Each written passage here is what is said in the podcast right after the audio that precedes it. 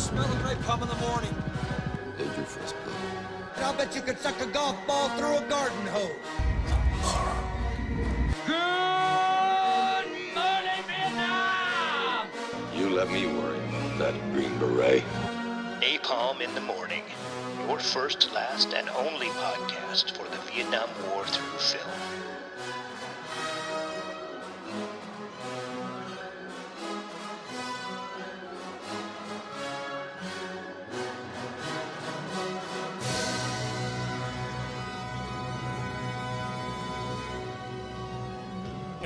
Yeah. We go from one track burner to another. Yeah. Winner of 1985's Razzie Award for Worst Song in a Film. That's right. Frank Stallone. That can only mean one thing, ladies and gentlemen. We are doing Rambo 2. First Blood Part Two, Sylvester Stallone Rambo. Goes by many names, but yeah, welcome Napalm in the Morning.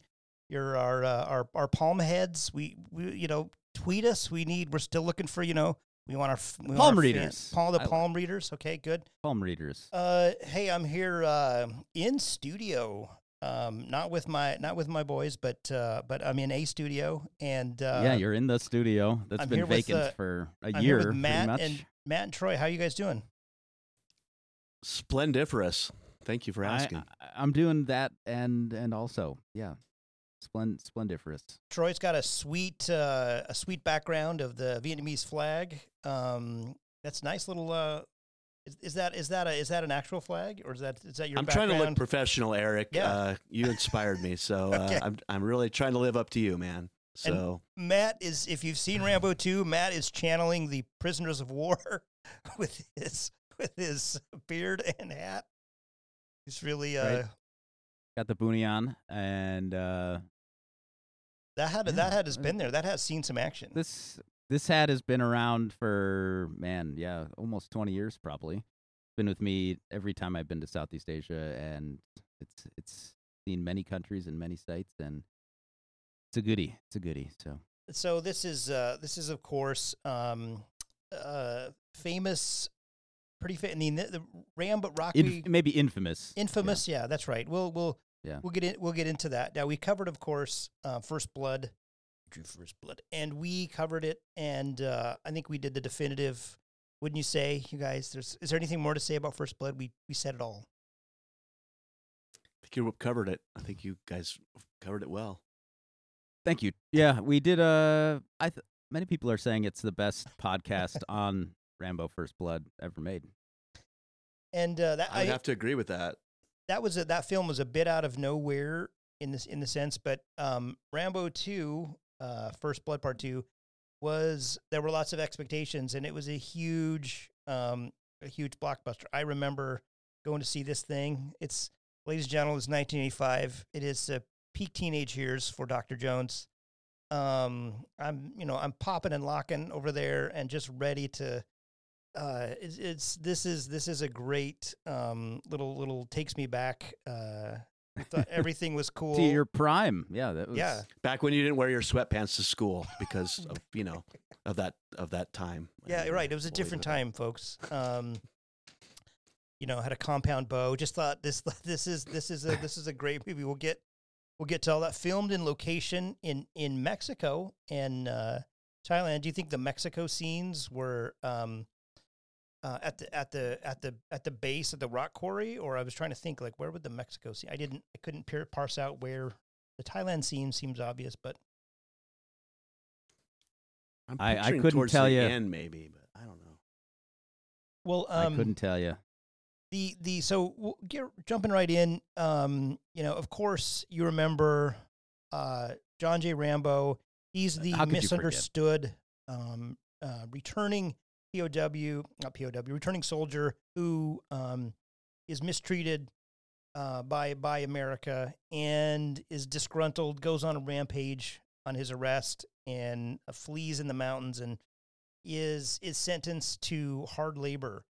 All he did was blow up basically an entire town, and he, I guess, killed that. I guess if that's a crime, yeah. then yeah. So he's there, but of course his good old Colonel Troutman, we see a beret intact. We see approaching this this fence, and we get a right. Could there be a more cliche of like you know, hard labor? He's literally with a pickaxe, like they're breaking rocks at like it's very Shawshank. You can hear him grunting before you see like the camera even hits him. You just hear like the Stallone's like ugh. Yeah, so he's busted Stones, and Colonel Troutman comes up to him. They bring him to the fence, and then they have this conversation. Let's listen in. You can't possibly want to stay here for another 5 years.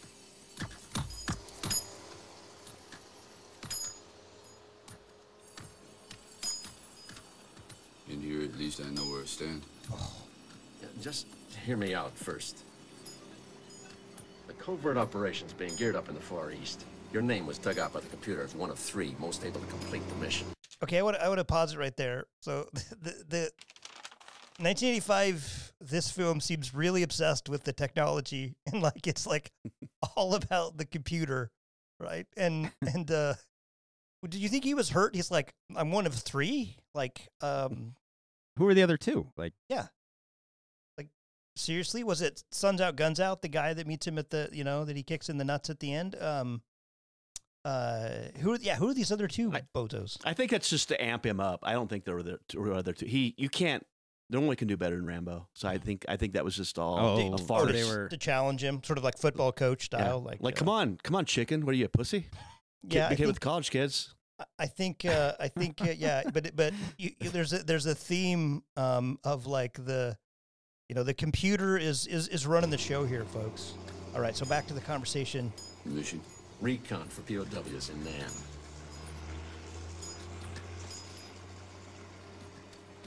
Why now? Why me? Prison camp you escaped from at 71's a target area. Nobody knows that terrain better than you do.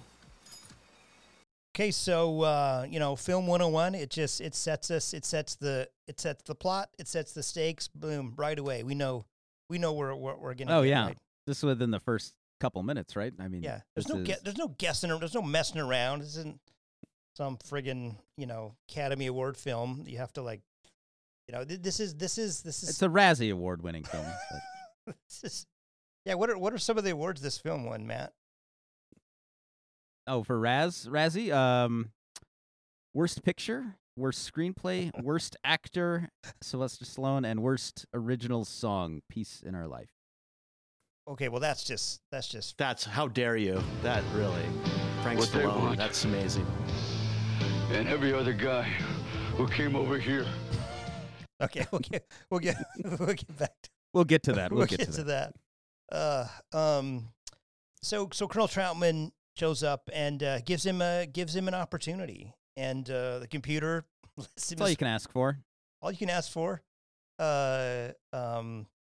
This is very War Games sort of moment, like where the technology is a featured character in the movie.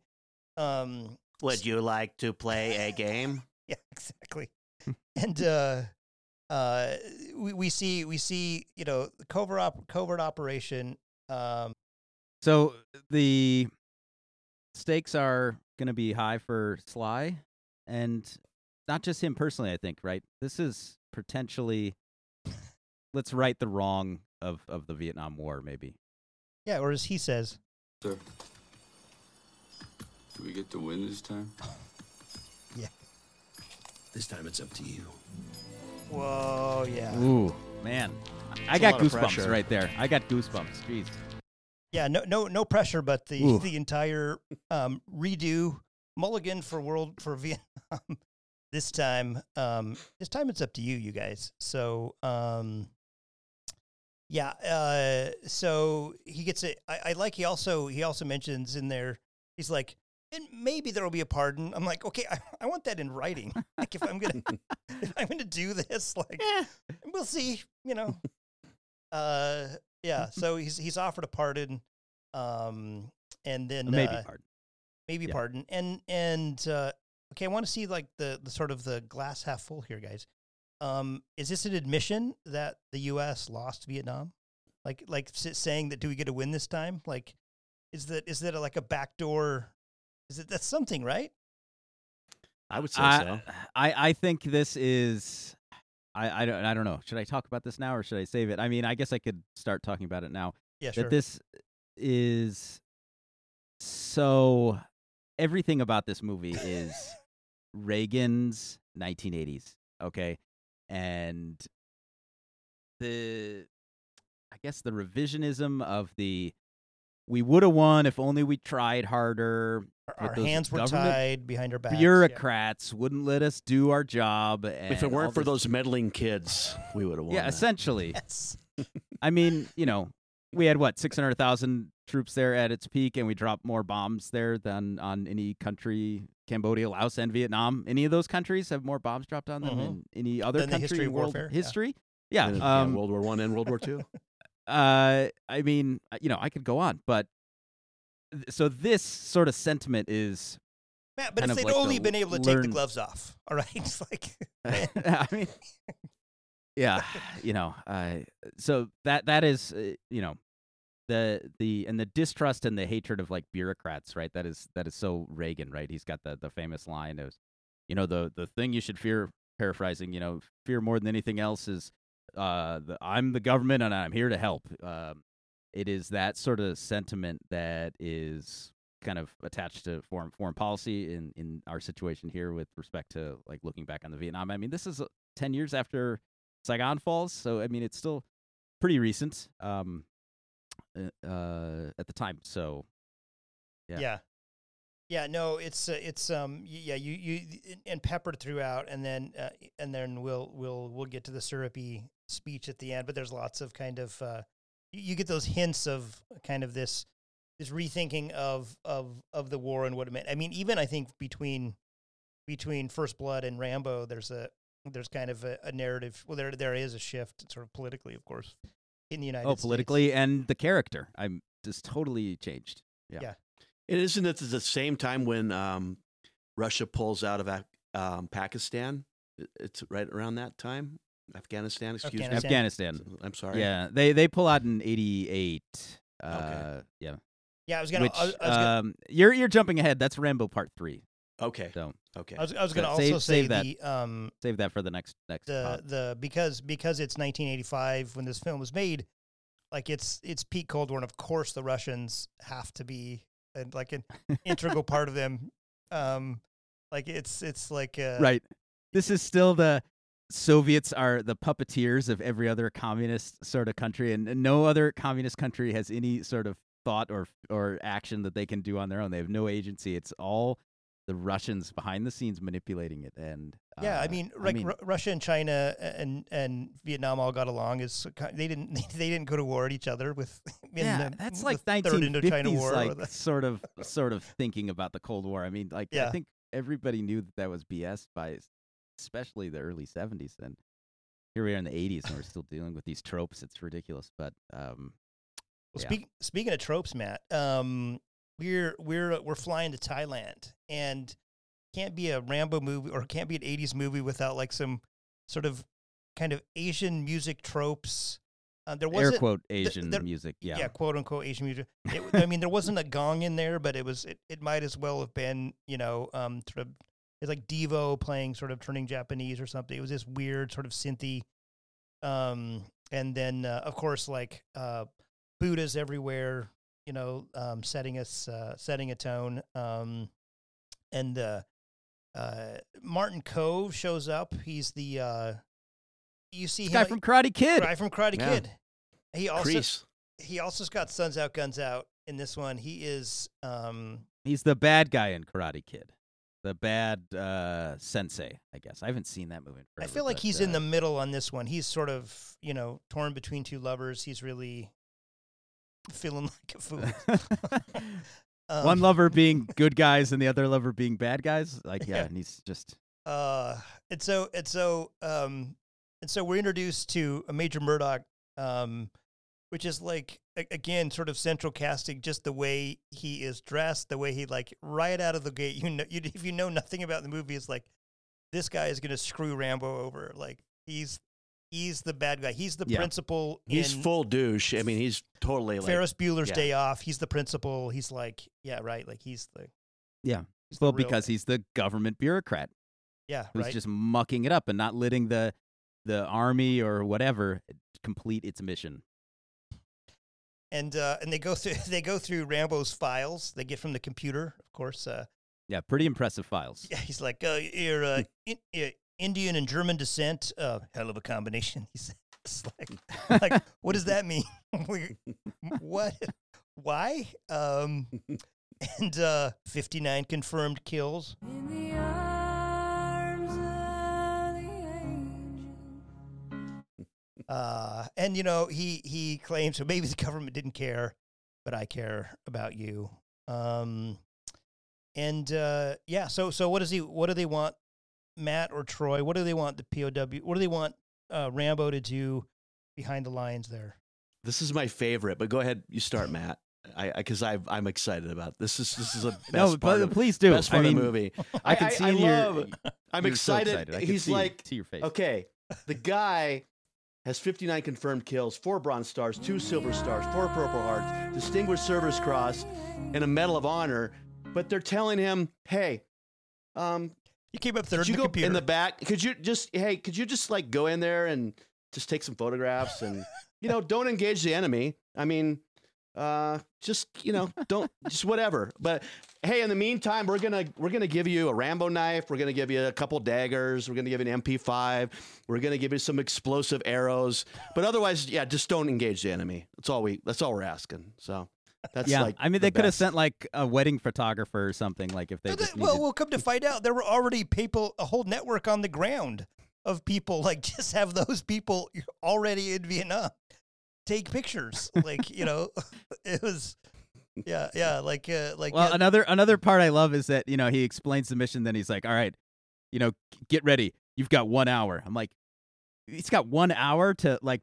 He's got to probably look at some maps and like study the terrain and figure out like where he's going and like you know he's probably wants to do like a little bit of recon and like research on this. But nope, he's got 1 hour. Yeah, and it's so heavily like you've got do not engage the enemy no matter what happens. You do not. It's like such a like. I wonder if later. He's going to engage the enemy. Yeah.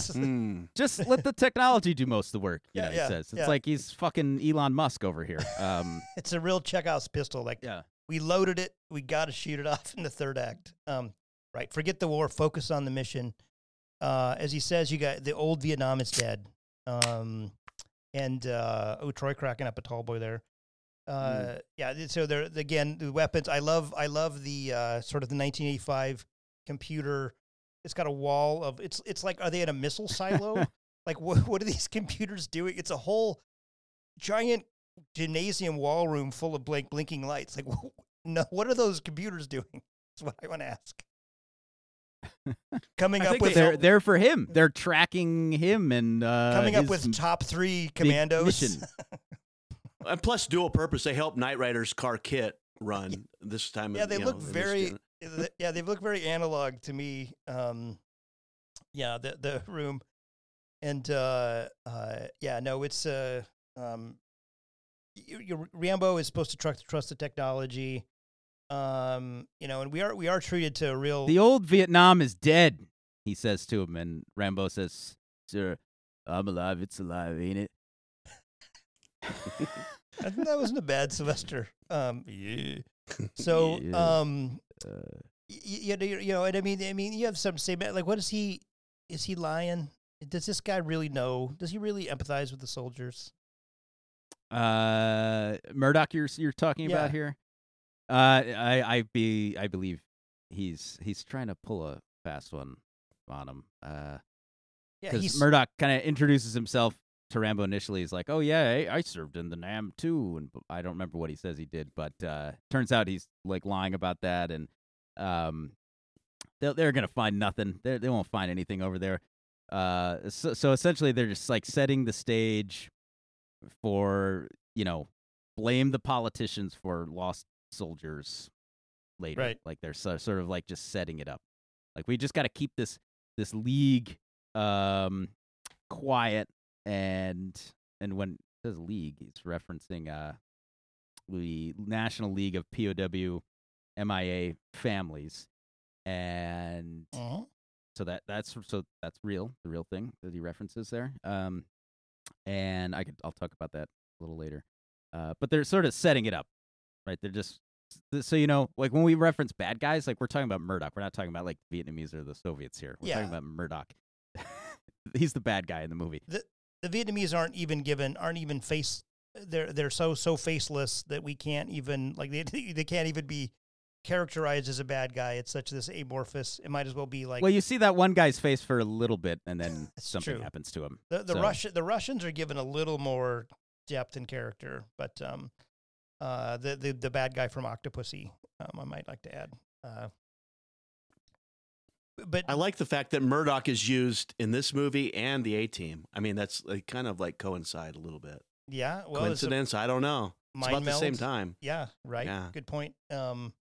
We are treated to a little not until the sexy beach volleyball montage from Top Gun will we have a real beefcake kind of moment with Sylvester sharpening his knife.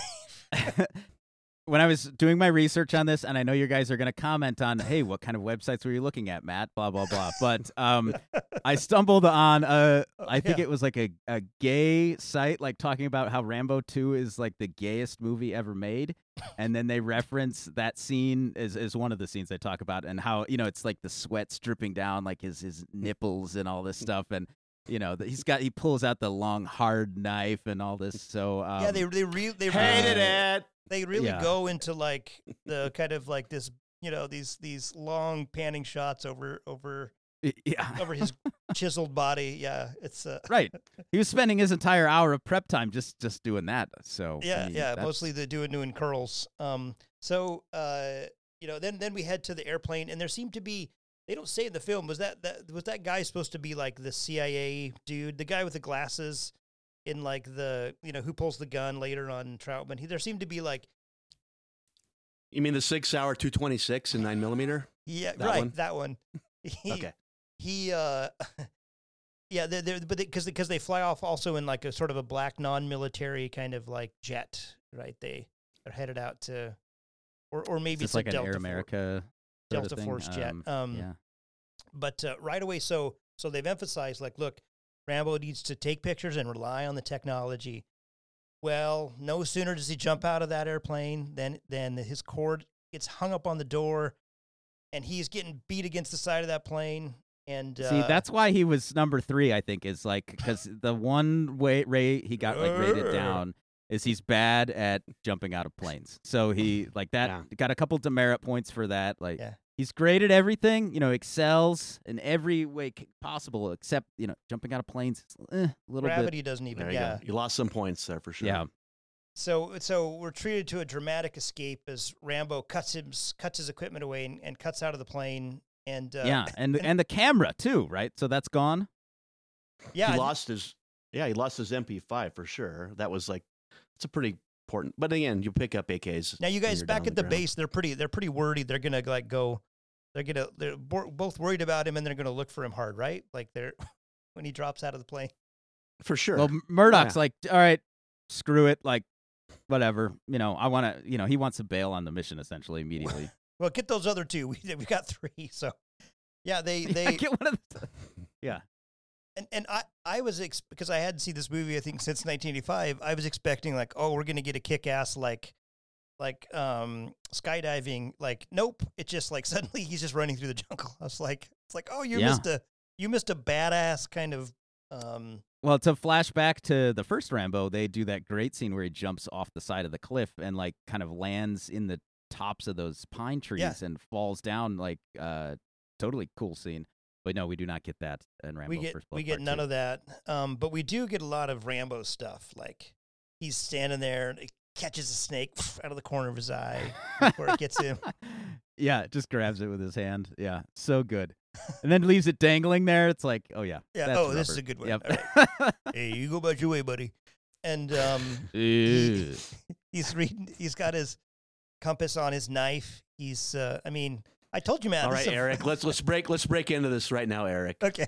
We both have had the Rambo knife. I have it somewhere still. It's put away in my camping gear, but mine was made in China. But this, I noticed. I just looked up the Rambo knife. You can still get them from the original, the guy that made the Rambo knife for Rambo 2. It's only, if you want the presentation Cerakote series, it's only $24.95. I'm just letting you know. It's only $24.95. I mean, it's a good deal, sweet deal.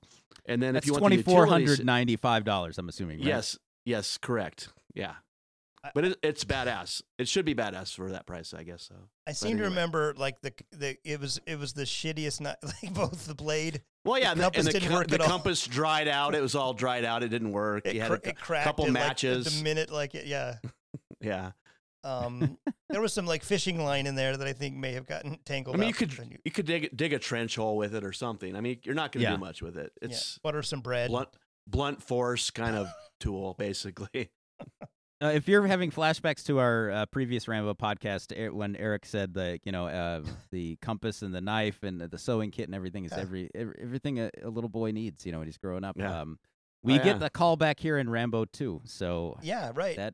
For a Cold War kid, like this is what you got to have that in your kit in case the communists come. That's the coonskin cap of the 50s is you with your Rambo knife. When they pry, 80s. They pry it from my cold dead hands. They can have it. Exactly. So then of course he's supposed to be in Vietnam, and we're walking through like sort of some sort of Disneyland fake encore kind of Hindu Buddhist temple. I'm like, okay, you don't even get the religion right, and come on in Vietnam, like it's. Again, we're not into this. Is speaking of blunt instruments, the knife. Like this movie is the blunt instrument cultural. Like, well, it's kind of Asia. We did have we showed a Buddha, so it's Asia. Like, right, we hit a gong at one point. Yeah, so yeah. That's the level of sophistication. Same. Exactly. That's what they say over there. And then suddenly, out of the jungle, someone is running next to Rambo. And he pulls his knife on her, and who is it but Julia Nickson, a prominent Scientologist. I looked at Julia Nickson. That's not the most important thing about her, but that's what I seem to have focused on. What do we know about Julia? Troy, you looked some stuff up, I think, right? All I know is I had to look her up because she was very attractive, but she looked like she was 27 in the movie, and I think she's from. Singapore and Chinese descent, I believe. Yeah, her dad was English, I think, or American, and her mom is Chinese. Yes, from Singapore. Also went to the University of Hawaii, which I like to imagine we were there at the same time. Could have crossed paths. Yeah, exactly. I don't think that those dates. Or in our Scientology audits, maybe we were in the same classroom. And we'll get to this when we hear a clip, but like.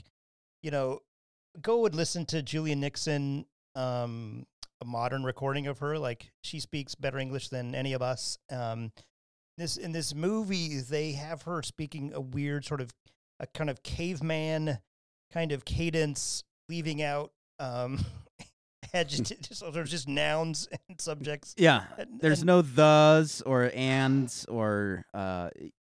Any of that are left out of every sentence. So me like beer. Yeah, beer good. Just like it's like you could do. Yeah, it's total caveman. Like just what? Why? Anyway. Well, I saw an interview with her where she talked about that, and she said, she said I grew up in Singapore, and most of the people that are non-English speakers, they would have kind of like an accent, speaking sort of broken English or whatever, and so she's like, so I assumed that this character, we're thinking, logically, they're in Vietnam, they probably, have not taken English classes in school or what have you, and so they're probably gonna have some kind of like heavy accent. So she gave them this accent, but okay. Yeah, but if he doesn't even have a Vietnamese accent in English or in any way, no, but, it's a non-accented accent. It's just like. Yeah.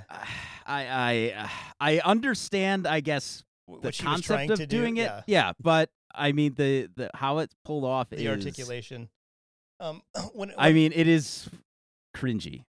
One of my favorite scenes that I didn't realize was that, like, so here's Rambo. Of course, he's like infiltrating Vietnam. He's back.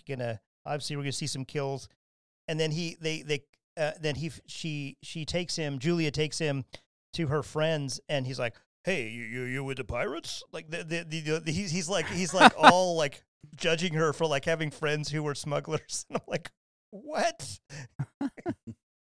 He's really like, I don't know how I feel about this. You're using pirates. Did you guys think that was weird? Like, I'm going to a party at my friend's place. Who do you think is going to fucking smuggle you into the camp? I've got standards, mister. No pirates. It was so weird. Well, it's also odd that, they're like, earlier when he's getting told about this mission, they're like, yeah, you'll meet some person down there. But they don't ever tell him anything about this person. Yeah, he seems surprised. Especially the fact, he's like, oh, it's a woman. Like, yes. Yeah. He almost kills her before she's like, you're John J. Rambo. They didn't warn him that, oh, by the way, somebody's going to sneak up on you. Be on the lookout for a woman. Yeah. I forgot about that. So they reluctantly join the pirates. They travel up river, and then hold on. this line. I'm not gonna do her line. I'll just read it from my notes. How come you so late? She says, and then he says, I got hung up. Oh, right. Boom. He's got to have a... Oh, yeah. Yeah. That is good. Winks at the camera. Mm. Yeah. Yeah, well, let's hear some conversation on that boat, you guys. Survive a war. You gotta become war. Is that why they pick you? Because you like to fight?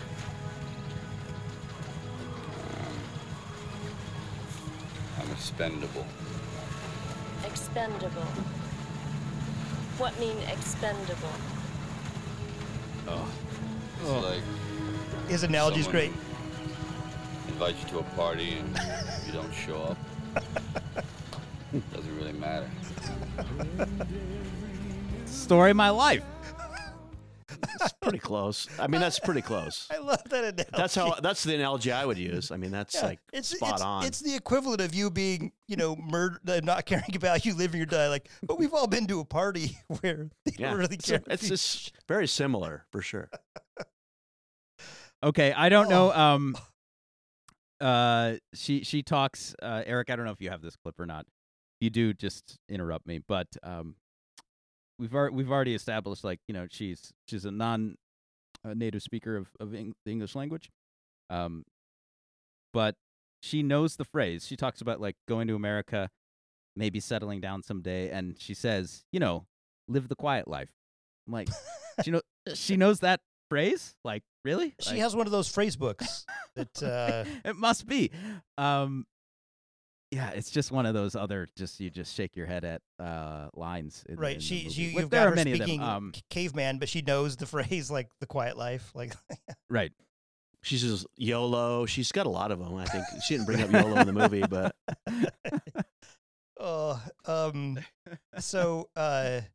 there's a sort of another of the favorite tropes of these, of sort of the sort of irrational, inscrutable Asian who is superstitious, and the logical, rational sort of Western. So she's got her amulet, jade amulet, and it's sort of, believing it's going to bring her safety. And, it was not a fetal amulet? I didn't get a good look. Okay. Famously used by Lon Nol in Cambodia during the Cambodian Civil War.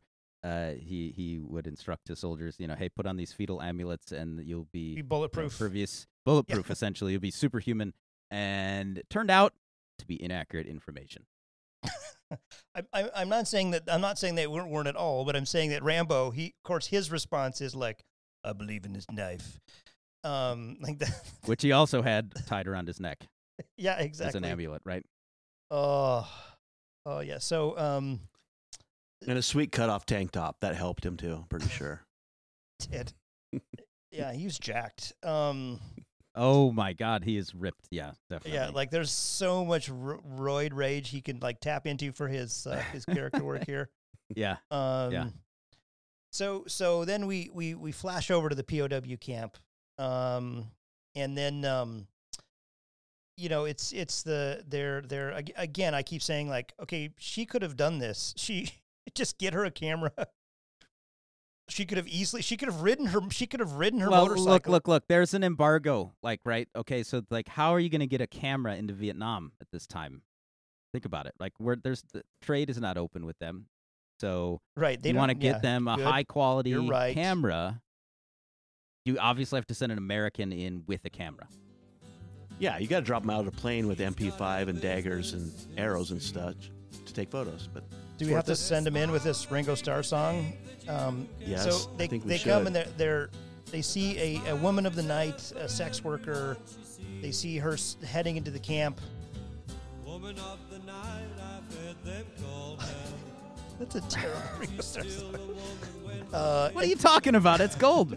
That's from his Beaucoups of Blues album, 1970. It's his second post-Beatles album, solo album he made.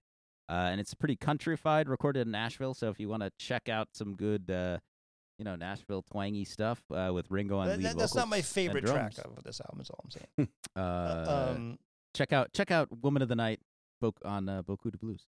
But 15 years later, it came into a movie that it was worth it. I mean, I'm glad he put it out. It wasn't in the movie. We added that part, but yeah. Yeah. Oh. It should have been Troy in the remix. It should have been in the Zack Snyder. There would have been a lot more. Yeah. There would have been a lot more heavy synth in the re-recorded version, probably. But all right. So Rambo he assembles his compound bow, and Julia's Troy, tell us about this. You're our munitions expert, so talk. Well, I'm not a compound bow guy, but I love.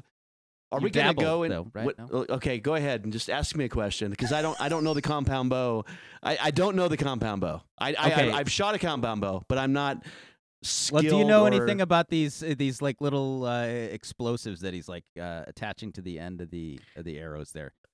I'm not familiar with that. I love the fact that he's using his knife and his compound bow to basically take on everything. But yeah, I think that's a total. That would be so dangerous from a munitions point of view to have plastic explosives on the end of your like arrow when it's rapidly accelerating out of the. It seems it's. I want to say that's a bit of Hollywood. What magic. If you dropped one by mistake, like? Would it blow up, or like, does it need more speed, like more force behind it? I don't know. I'm not into the. I'm more into the just good old cartridges, firearms, but I'm not into the. I think it's it's impressive for sure. I appreciate it, but it's funny. He lost all the cool shit to get back to like caveman style bow and arrow, and of course with explosives on the end of the tip. Yeah, that does help a little, but it was like unlimited like arrows. It seemed to be. Where did he? I don't remember those even. He had a cheat code, so he had unlimited arrows in his quiver. He could. Is that what it was? Yeah. Like A B something. I can't remember how that works. ABAC ABB, I believe.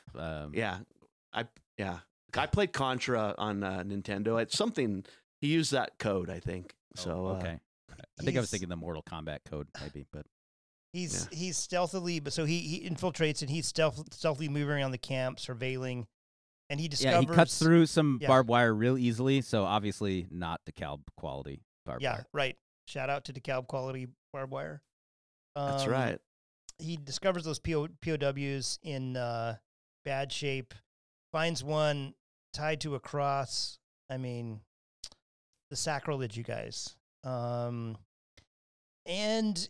You know, Julia had warned him, like, "Hey, you're not supposed to take pictures." I'm like, she knows more about the mission than Rambo does. Like, she saw. The pictures. And then the first of many. I think you guys know what's coming. In the arms of the angel. Yeah. We get our first confirmed kill. Is it the knife? Is the like? It's a knife. Knife throw. Yes. Yeah. Yep. Which then he would have to go retrieve because it's his only knife, so he would have to go pick it out of the body too. It seems tough, but yeah, that's right. Got to do what you got to do. Yeah, so he's killing a few soldiers, getting them to safety. I love. There's a particular great shot when Julie is there and she's about to get killed, and he. Oh yeah, this is awesome. He shoots him. He shoots him in the head. No, okay. There's an arrow, shoots the dude in the head. He sticks to the tree. That's a good visual right there. Yes. Yeah. That's a classic 80s sort of kill. Not your explosive arrow. That's just your regular arrow. So he had him. It was a regular. I guess he had a potpourri of arrows. Like, I'm just going to use my regular arrow on this one and shoot him in the head. Well, you can't be stealth if you're using the boom arrows. The explosive is going to ruin it right out of the gate. Yeah, you don't want to do that. You don't want to start out with that. And you save those for the. That would be like sneezing audibly, you know. Like, might as well just do that, you know. Exactly. And you know, he's successful because it's in the morning until the camp is on high alert when they discovered dead guard. Although they do try some of the sort of green. They even had like huge guard towers and everything up there. I mean, the war's been over for 10 years. I'm not sure what the point of those would be, but they had, you know, huge watchtowers like all around the camp. Well, also there weren't POWs in 1985, so another. Another issue, but that's neither here nor there. They try to do some of the Green Beret.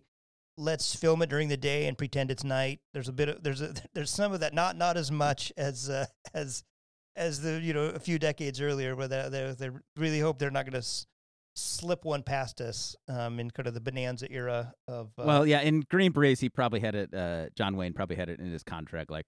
Done filming at 6 because I'm heading to the fucking bar, you know, like, yeah, exactly. Well, the Rejects was also like 5 a.m. and that was like pretty much daylight or like noontime. Loser, sorry. Jesus. Marion Joseph Smith, as Eric would say. Yeah, the Eric says that? Never heard him say that. Another Eric. So, but some other Eric. And so you guys, good help is hard to find because those friggin' pirates. They double cross. Oh my God! I know, right? You can't trust them. You can't trust a pirate. And you know, that's a preview of pirate issues in Rambo Part 4, which we probably will get to at some point on this podcast. Yeah, exactly. It's a recurring theme. He manages to kill like 15 guys on the boat. Him and Julia. And then like a Vietnamese swift you boat want attacks. The actual count? Yeah, I'm going to give you that. All right, Troy. The boat is one dagger, 6 shotguns, and 1 AK. So there's 7 to my count. What about in the Vietnamese swift boat? Knife kill. The knife kill is totally sweet. That is true. Well, it goes knife to shotgun, and then AK.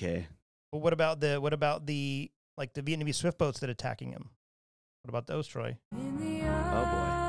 Well, we're going to go a couple rocket launchers, killed at least 2 on the PT boat, and 1 more on the boat with the Rambo knife. So that's... yeah, we'd like to give... we have to give props to those who've gone before us. My favorite part is the boat's about to get rammed, right? So it's about to explode. It's very, very lucky. Somebody placed a trampoline right there, kind of on the bow of the ship. So he jumps off a trampoline into the water, and does a nice little swan dive. You never know, man. It's always good to be prepared. Yeah. I mean, unless he's like got Michael Jordan hops, which I don't think Sly does. He was a little springy. Let's just say it's a nice little leap. But you know, give it to Julia though. She takes time while they're under fire to tell Rambo, you were not expendable. Like she's like gives him a little. She knows he needs that little pick me up. Well, a little fist bump right there. The word "R" was not in there because then it would have been an actual. Yeah, sentence. Right. Yeah, but, exactly. Yeah, you know, it's that's like the English, like the level. That's the level that it's written to. Yeah. That's the level of the script. It is so. By James Cameron and Sylvester Stallone. So yeah. I got to believe that's maybe Sylvester Stallone, his own. He's just writing what he's saying. And then, could be. Maybe and then Sly. James Cameron doesn't punch up his writing. Yeah. Well, because James Cameron didn't make it through the whole time, right? He got fired partway through this, didn't he? So I think so. Cameron he can't do shit. I mean, like the Titanic, horrible garbage. Movie. So maybe these poorly versed phrases we're referencing are all post James Cameron. Maybe, I don't know. Yeah, good point. So, Trautman, you know, he has a chopper. They're going to go try to get them out.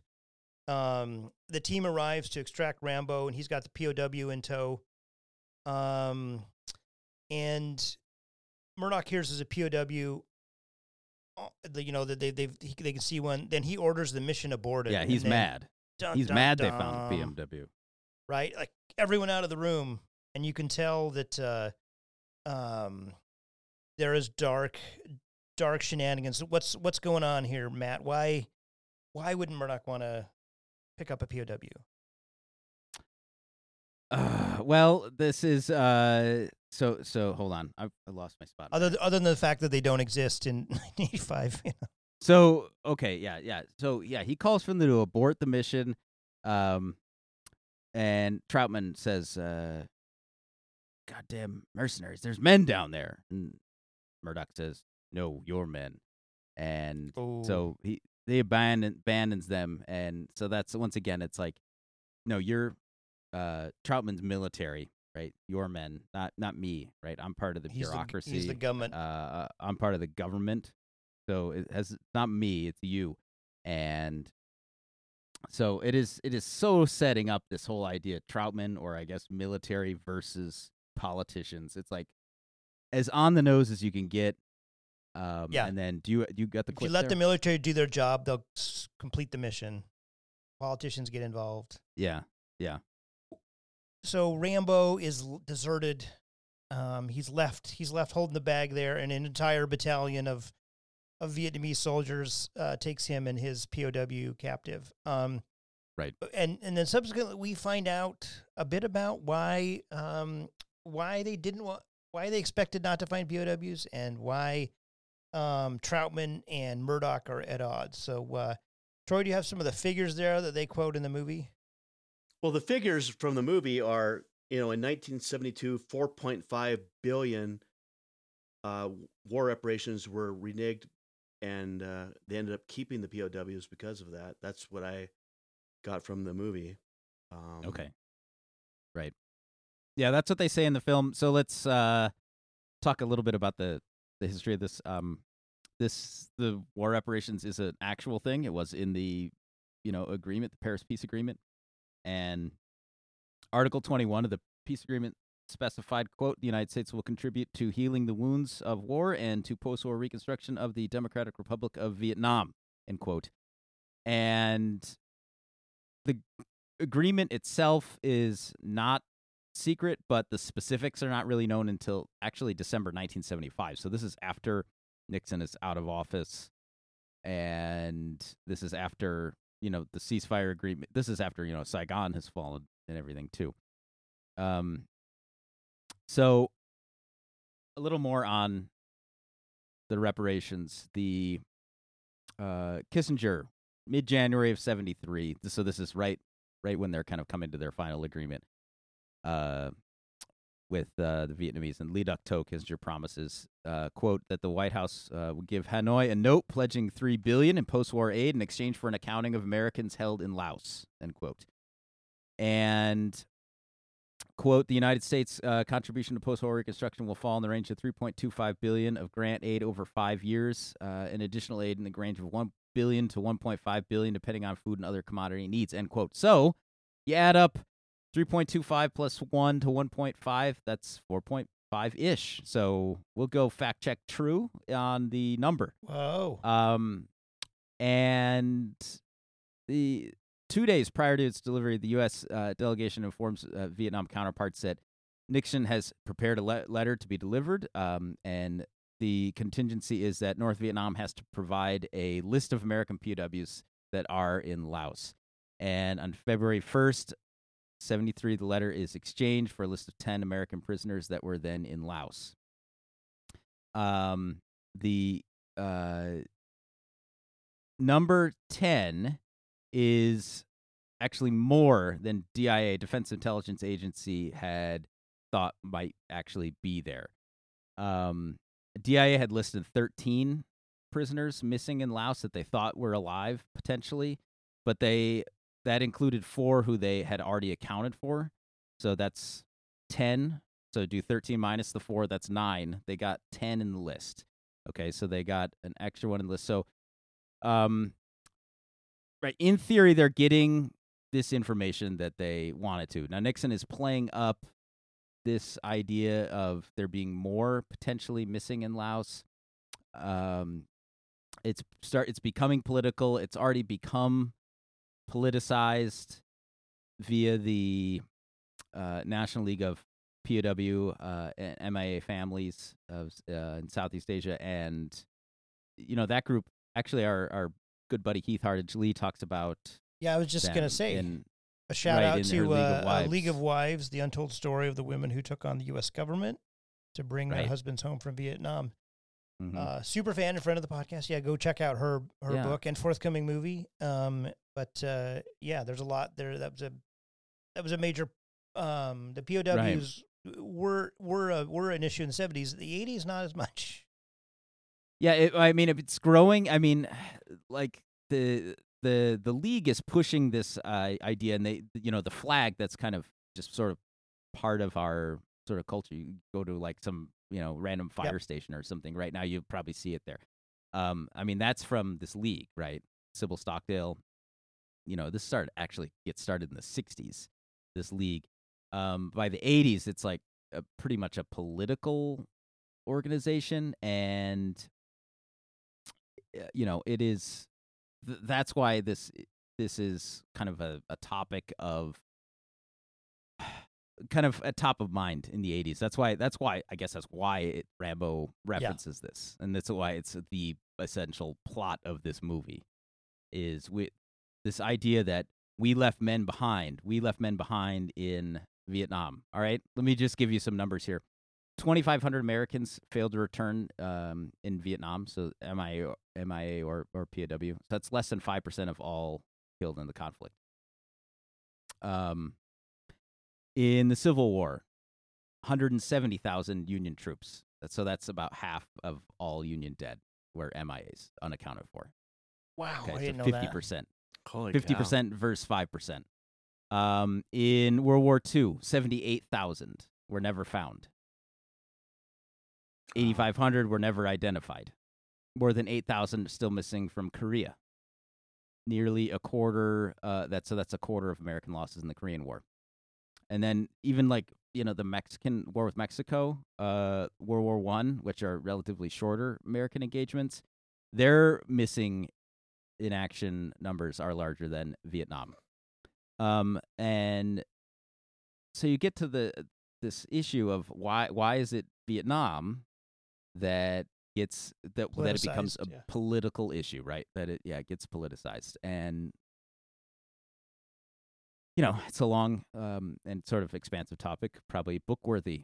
Hint, hint. Maybe upcoming we'll talk more about that. Yes. All right, so there's our diversion for history. Yeah, but so speaking of POWs, it does not look good for John J. Rambo, you guys.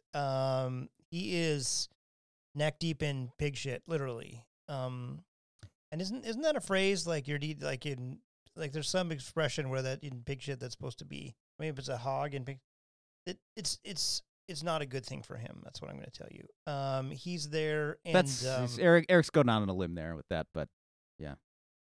And of course, but since it's 1985, there's a platoon of Russians that show up as well.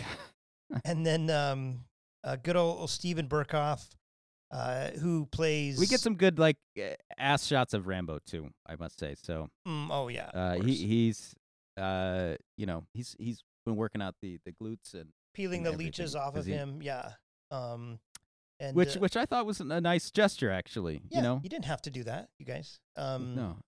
So, General Orlov, for the Bond villain in Octopussy, he plays Colonel Podovsky. He's like the go-to sort of Russian heavy or fake Russian heavy in the 80s, Steven Berkoff. And I was reading little that he would do these like bad movies and just kind of collect the paychecks for them because to fund his because he was real into doing theater work, and so it's sort of. Oh, I thought you were going to say cocaine, but. Well, I mean, theater work, cocaine, kind of goes hand in hand, but that's kind of why he's sort of. You see him in lots of stuff. You can see him classically trained, right? He seems like that kind of an actor. Yeah. Interesting. Well, good old Podolsky wants Rambo to admit his crimes, and of course he's not budging. Who does he think he's talking to? Rambo is not going to fold like that. So he turns him over to the Russian butcher, and then we get the sort of good cop, bad cop, or bad cop, bad cop. The bad cop, worst cop. Yeah, the classic Rambo sort of tied sadomasochist style to the bed and electricity run through the mattress frame, and he's getting lit up. Yeah, little torture scene. As somebody who's kind of recently catching up on Narcos, not as bad as the torture scenes in Narcos, I will say, but still pretty good. Those are intense. Yeah. Meanwhile, Julia shows up as posing as a sex worker, so she's there to take. She's humming the Ringo song as she walked in, right? Yeah, no, she's. This is in the background of the Matt Yeager remake. I feel like some Fox on the Run would be appropriate too right now. Yeah, exactly. For some reason. And then the real ace in the hole Podolsky has is that he reads Rambo the transcript where it shows that he was abandoned by Murdoch, right? And then he says, like, you may scream, there is no shame. I think he said, like, the transcript is perfect transcript. No one's ever seen it. On the transcript. The call was amazing. Transcript. Call was amazing. And so he's going to Rambo gets his face cut with a knife and heated up. Nothing phases him. But then they bring in a POW, and that's his weak spot, right? Like he loves these guys. He's not gonna let them torture one of his buddies in front of him. And so Rambo nods and agrees, like, don't torture that guy. I'll say whatever you want on the radio. And then, oh boy, let's listen to this. Murdoch. He's here.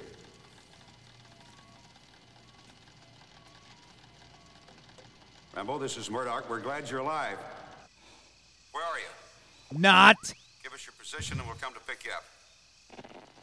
Seems sincere. John looks mad. Murdoch. I'm coming to get you. Oh damn! Oh. Shit hits the fence. So he picks up that. He smashes a dude with the mic stand, and then he like kind of like Roger Daltrey's like with the mic cord, and like he's just lassoing people. Totally great. He's in And meanwhile, Laura is Keith Moonen. I guess that's what he would do. He would shoot people from the underneath the cabin, right? That seems like a yeah. And in this scenario, and so you got to do what you got to do, man. Yeah, exactly. And they kills about 100 people with the help of Julia. Let's get a fact check on that, Troy. Was it 100? Okay, well, we're not at 100, but that's I agree with the exaggeration. I will take you on that. So. Yeah, can you? You got anything more to say about these kills, Troy? All I gotta say, okay, I'm gonna break it down a little bit right now here. All right. Yeah. So, do. I'm not gonna break it down distinctively. I'm gonna say different types of death during Rambo 2. Number 1, knife. Number 2, dagger. Number three, head snap. You gotta have a head snap in there. Number 4, strangulation. Head snap. Number 5, rocket launcher. Number six, minigun. So we just took a step up there, like you just went from you like a huge strangulation step to rocket launcher. Yeah, you took a time machine and went from strangulation into rocket launcher. You also have some minigun. You have a little bit of M60. You've got some arrow. You got some AK. You got some grenade. You got some rockets. You got a lot of things going on in this movie for sure. So he's versatile, is what you're saying. What's that? He's a versatile guy. Yes, for sure. That's some AK right there. That's some AK action. Little M60 maybe. Yeah. So I wish this is when you wish this was a. We need to live cast these because Troy has some beautiful graphs of the of the kills. He's really got a quantitative edge to this one of. And they really go up as the films go forward. Both Rambo and Rocky. Did I read your graph wrong? Was that combined kills in Rocky and Rambo? Yeah, I mean Rocky you lose like one, but then you jump. No, Rocky stayed at the bottom the entire time. Yeah, because it's just like flat. It kind of flatlines, but then you jump to Rocky 2 and you're up to like 67. Rocky 3, Rambo 2. I'm sorry, Rambo. Yeah, we don't want to kill. Wow. Okay. I was like, wow, Clubber Lang really killed everybody. Yes. It's mostly Rambo. If he dies, he dies. I must break you. Another good classic 80s Soviet. Oh, yeah. Those damn dirty commies. So then they're on the run. They're escaping. They're running through the river. Have to cut through some barbed wire. Hashtag to Calb again. Bring that knife out. Q run through the jungle. Yeah, they're they plan to walk to Thailand. We'll point this out then and in the later episode or the later part of the episode. Like Thailand is not close to Vietnam. They don't touch. They don't connect with each other. Laos and Cambodia both are between Vietnam. So depending where they are in Vietnam and where they're going to land in Thailand, that is not close. Those are days journey. Like it is quite. I mean, I believe Cambodia is the most heavily mined country in the world history at this point. So like you've got a mountain range running the whole spine of the Laos, Cambodia, Vietnam border, and then you've got the dangerous But they don't care, you guys. They're just as Rob Schneider would say, you can do it. They can, except I love how they're like sprinting through the jungle, like, you know, it's kind of dark and, you know, they're kind of running to get away. And at one point, Rambo turns to her and he says, "This way," as they're just running through the jungle. I'm like, why that way? Like, you know, right? Like he knows something. Oh, that's the way to go. Why is that the way to go? He has a compass on his knife, Matt. Durr. So she gets shot before they're like making plans, living the good life. You're gonna take me with you to America, she says, and he's like, yeah. You know, we're gonna settle down, and I'm gonna take you with me. So we just need to walk to Thailand. Then they kiss. Yeah, I want to say that relationship advances really. I mean, we're talking like 90 Day Fiance. It makes it look like cautious. Like they go in like in a few hours. It's like 90 minutes. Yeah, hey, let's have a life together. But he's showing his soft side. I mean, I think that's like really sly, like showing the multi-dimensional actor that he is. You know, like he can be the softy if you need him to be, and you know, if you need him to be the hard ass, he can do that.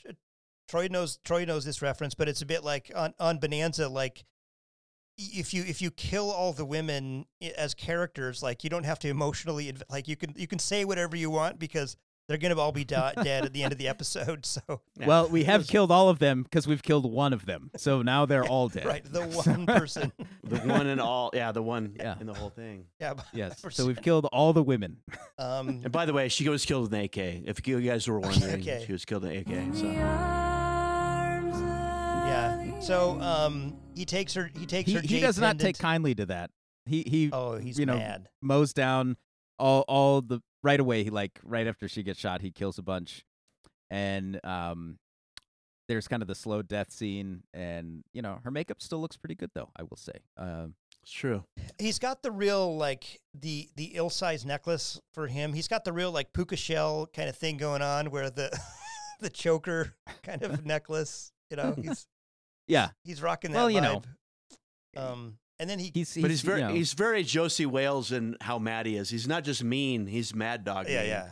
He's not going to mess around here. And to show that, he cuts her dress and makes a headband, which as one does, as a memoriam. Why wouldn't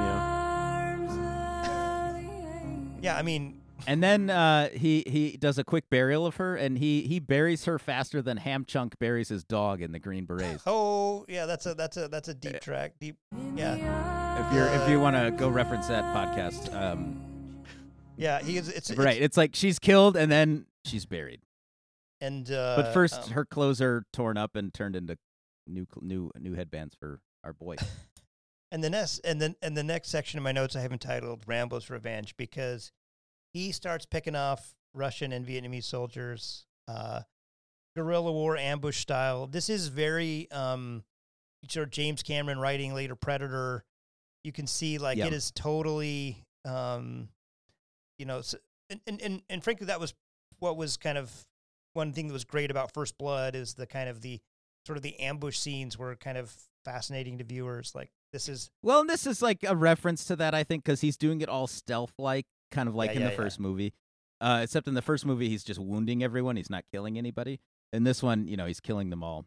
It's this like kind of co-Soviet Vietnamese team, where they're in cahoots. Of course they are in cahoots working together. But like there's no guns, right? He's just using the knife, using the bow and arrow. And my favorite is he trips a guy, some Soviet guy that's like walking by and he like drags him into a ditch.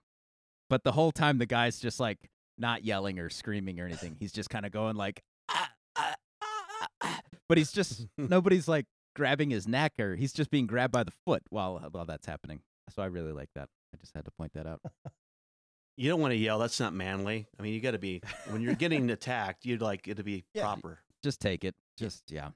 And then Rambo runs through like a Vietnamese village and then in sort of this is sort of very 80s MacGyver, like he like looks at a chicken and looks at a gas can and then you see like computer like tick tick tick tick tick tick tick. I hadn't seen this movie in a while and so he like takes that pause and stares at the chicken and I'm like, wait a minute. Why is he staring at the chicken? Like I totally had forgotten about this. Is he gonna have sex with that chicken? Yeah. And so well no, that's not what I was thinking, but so they're looking for him. Suppose the possibility. Rambo has the high ground, and then suddenly, like, oh no, he lights that field on fire. Yeah, he's lured the enemy into these tall grasses with the blood of the chicken to make them think that it's been wounded, and so he's like kind of this wounded duck. Let's go finish him off. Nope, he's dumped gasoline everywhere, sets the entire field on fire. But not only is he killing the Russian and Vietnamese soldier, there's this innocent village there, and he like gets out his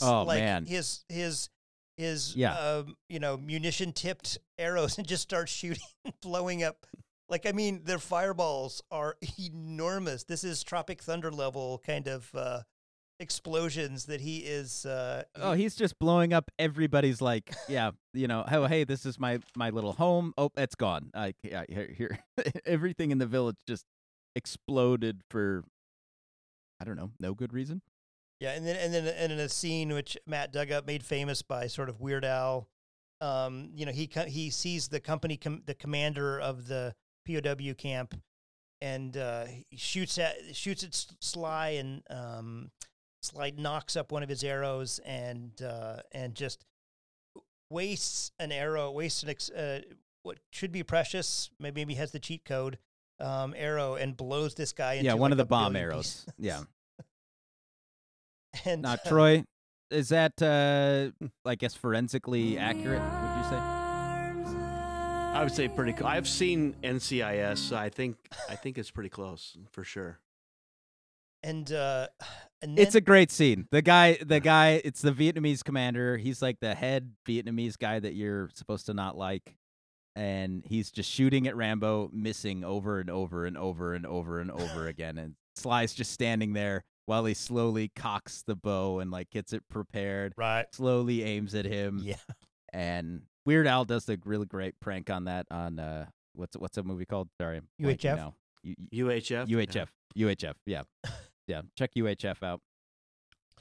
And then, of course, a Russian helicopter shows up, and it's dropping bombs on him. Dives off the waterfall as all these bombs explode. Like I don't think that's how they would explode on the water, but okay. But then you don't know. I don't know. Rambo jumps aboard, hijacks. There's a sort of a weird, sexy wrestling match that takes place. That's another scene that the gay website referenced too. That he takes control. He takes control of it, and then Rambo he's got some serious weaponry. Right, he's flying the helicopter, lays siege to the POW camp, picks up the POWs. Escapes with them, but wait.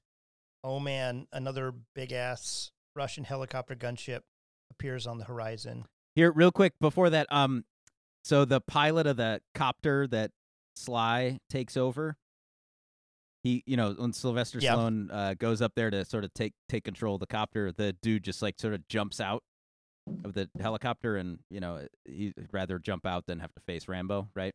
That seemed like an honest, That's an homage to the first Rambo movie, when Rambo takes control of the truck that he steals, and Rambo says to the guy in the first movie, okay, time to get out now, buddy. And then the guy's and then he just opens the door and jumps out of the truck that he was driving. So it is this reference to same sort of concept there.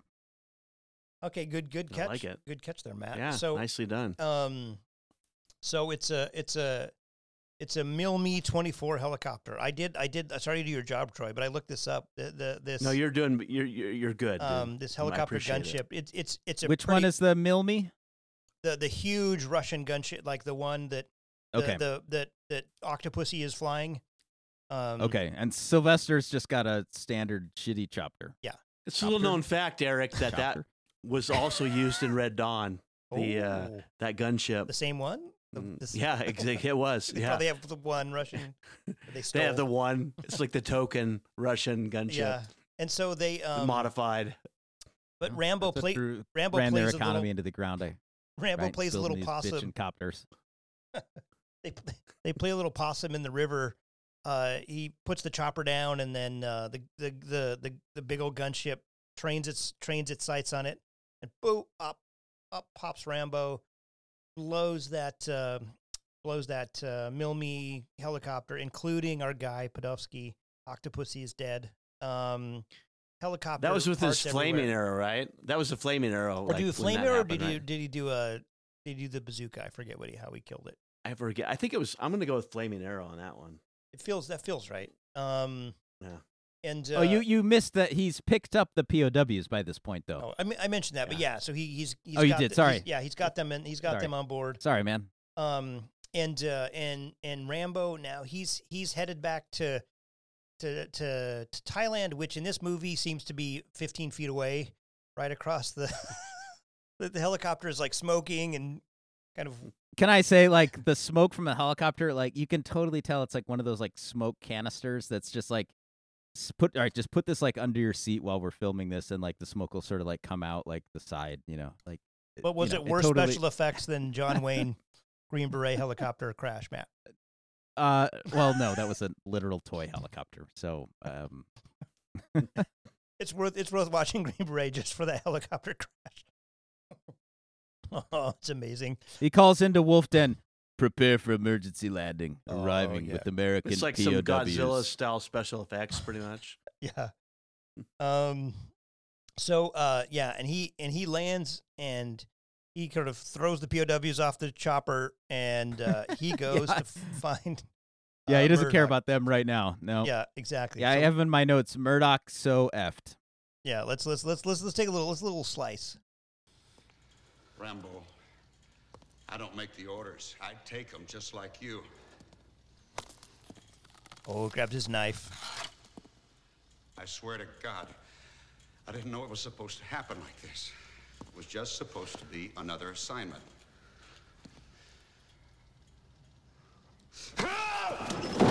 Shoves him down on the table. Knife in the air. Mission accomplished.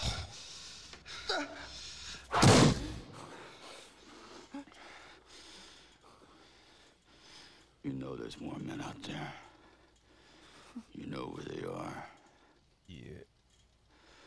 We'll find them. Or I'll find you. Oh.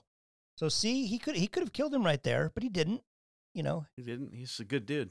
He did. He is mad. You know, he didn't kill Dennehy in the first movie either, right? Yeah, but he is mad at those computers. So because he shoots, he does shoot those up. Yeah, he shoots all the computers up. Because he is, we're not going to take it. You know, go find those POWs that, spoiler, that are not actually out there. And then sort of he's walking out with Troutman, and then do you anything we want to say before we set up this final speech, Matt? It's quite the doozy. Troutman says, maybe you got this actually. I got the clip dialed up. Yeah, go ahead then. Yeah, let's listen to this. And what is it you want?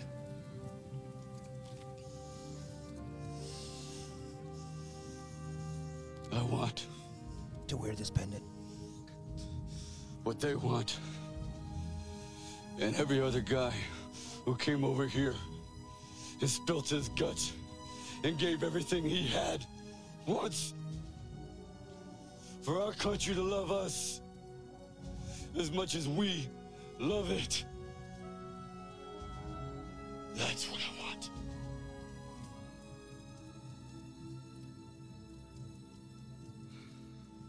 Oh, yeah. Then he walks off into the distance. God damn, that was powerful. I think this was Sly's attempt to kind of recreate in some ways the big emotional speech that he has at the end of the first movie. And, you know, Eric, if you remember, his speech at the end of the first movie, I think, is actually really good and really powerful. Yeah. And it is actually in the first one.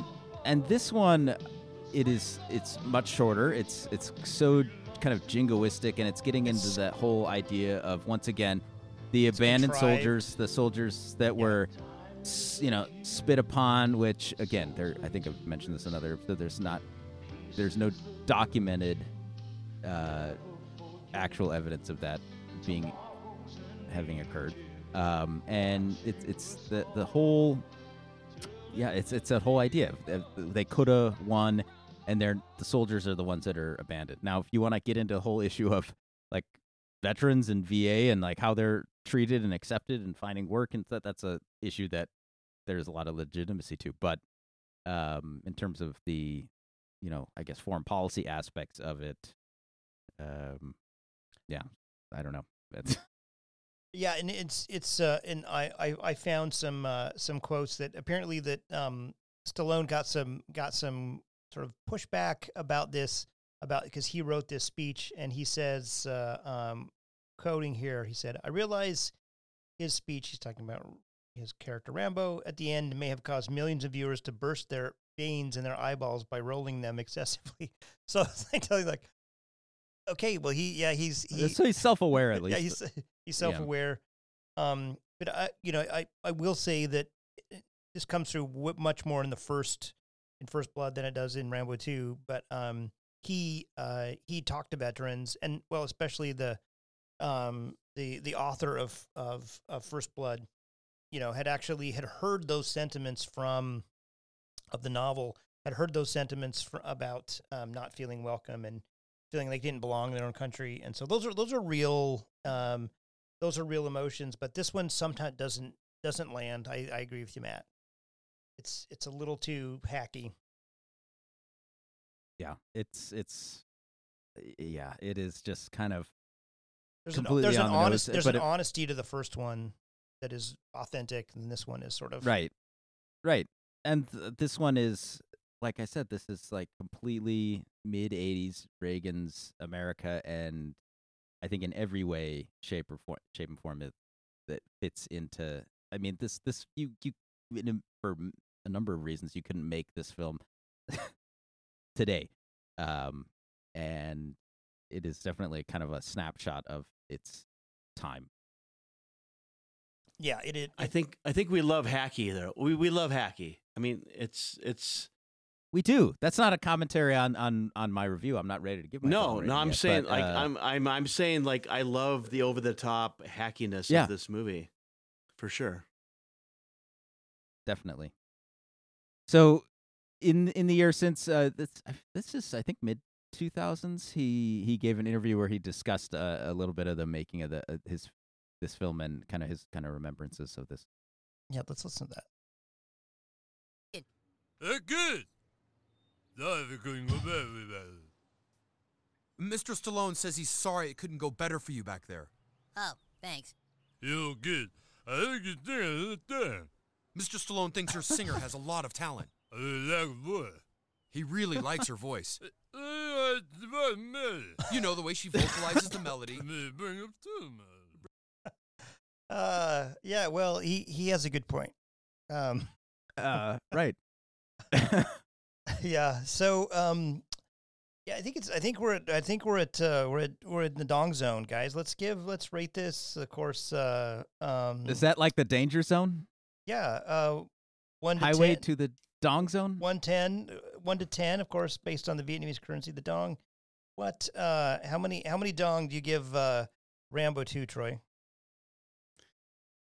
It's in my head right now. I'm giving it in my head. Zombie in my head. 6.75 dong is where I'm at. It's breaking it down and change. I'm going to break that shit down. I ain't going to mess around here. How about you, Matt? I don't have to have it. Yeah, there we go. Why, Troy? Yeah, there's no reason why. Just 6.75. Okay. Okay. All right, I'll go. I think when we did The Losers, I talked about the whole concept of it's so good it's bad and how I am capable of appreciating that sort of thing, but The Losers did not do that for me, and so I think I gave it a 2 or something. This does do a better job of the it's so good it's bad. I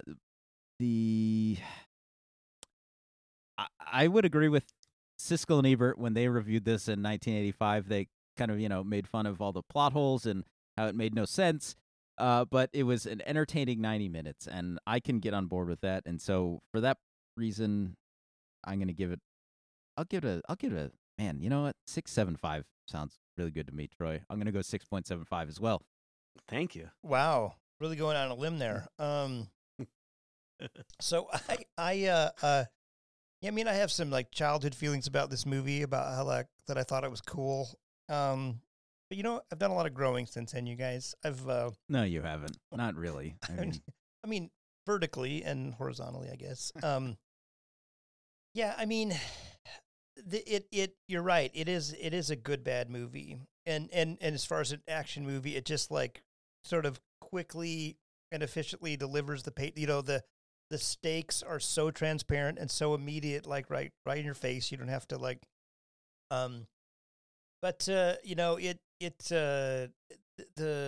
political kind of, soapbox that constantly gets on. It was super obnoxious, I found, as an adult, like knowing a bit of the context now. And, so I'm going to give it 5.5 dong. 5.5.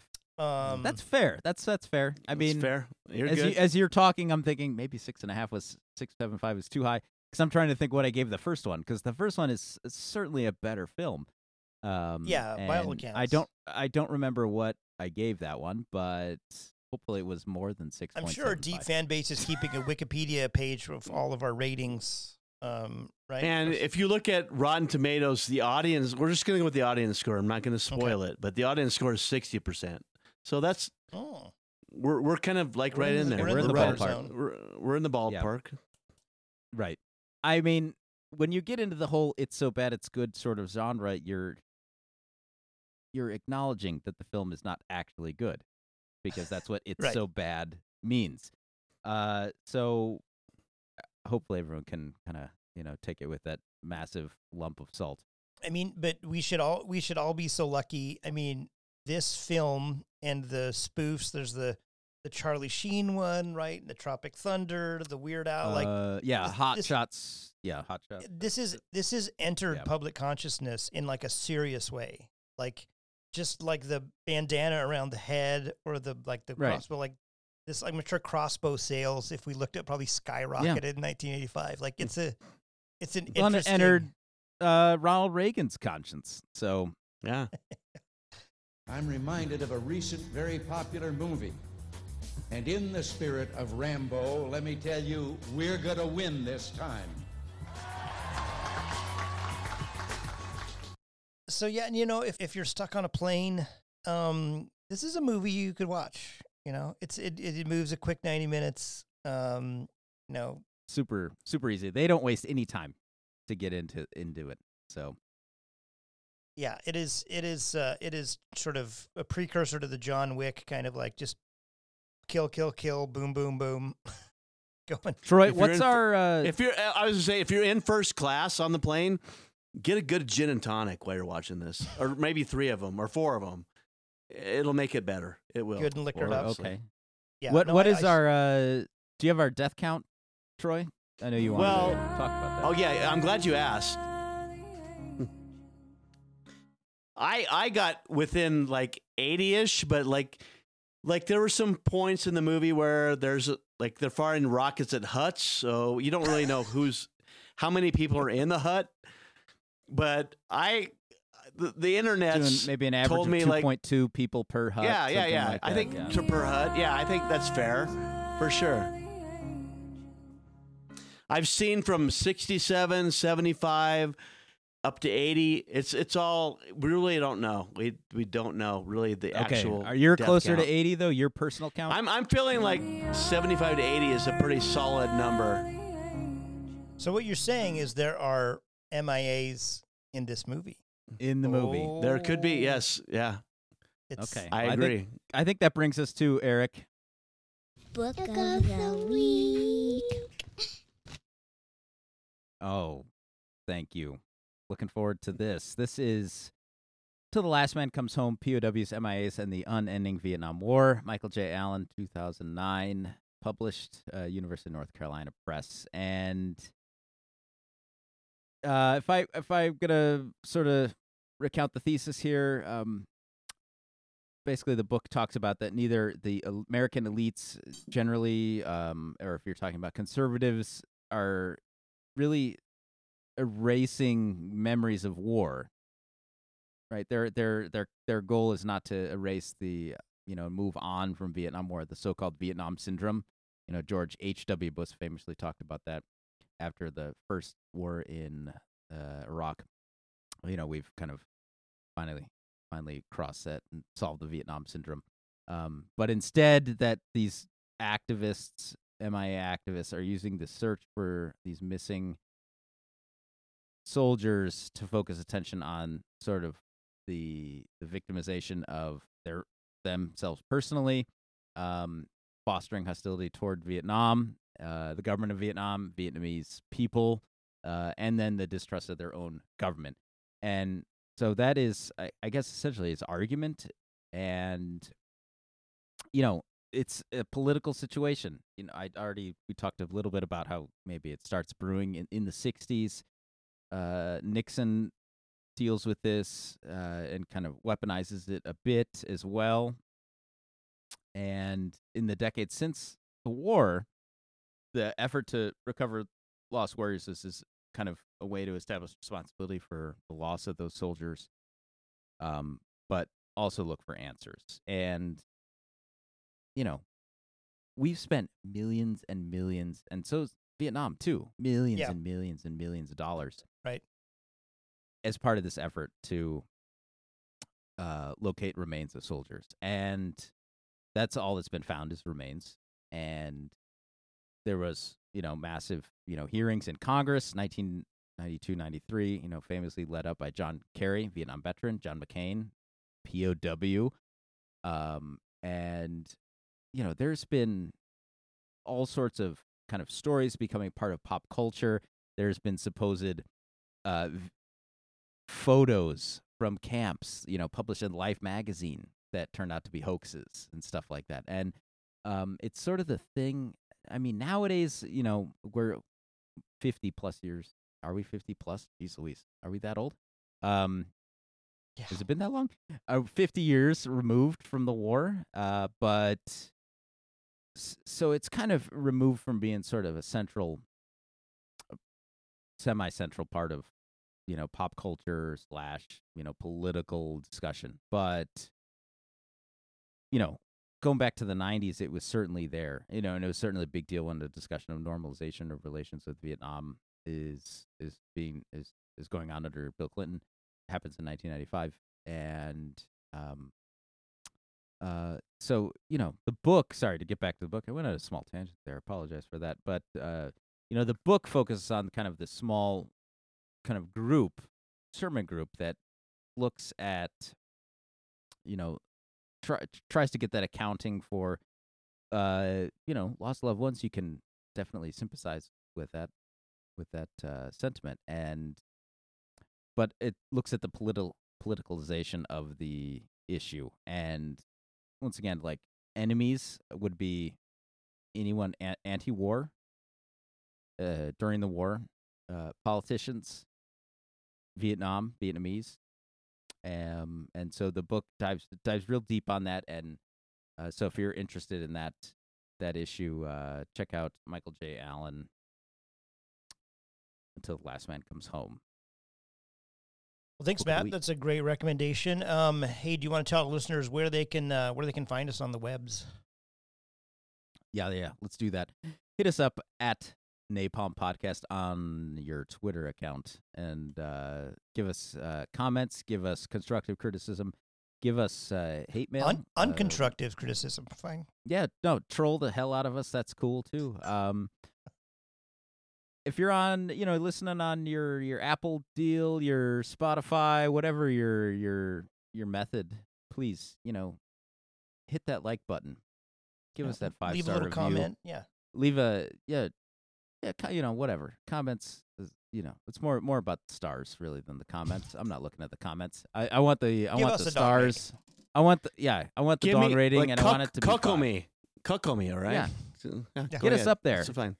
I mean, we're already, I believe, the number 4 rated podcast for Vietnam War podcast. So we want to be up there higher. And this beer that I'm drinking now doesn't pay for itself. Eric, thanks, by the way, for buying this for me. Yeah, all right. Well, for Napalm in the Morning, I've been Eric Jones. I've been Matt Yeagle. Me, VT Roy. We'll see you next time. I love the smell of napalm in the morning. There's your first blood. I'll bet you could suck a golf ball through a garden hose. Good morning, Vietnam! You let me worry about that Green Beret. Napalm in the Morning.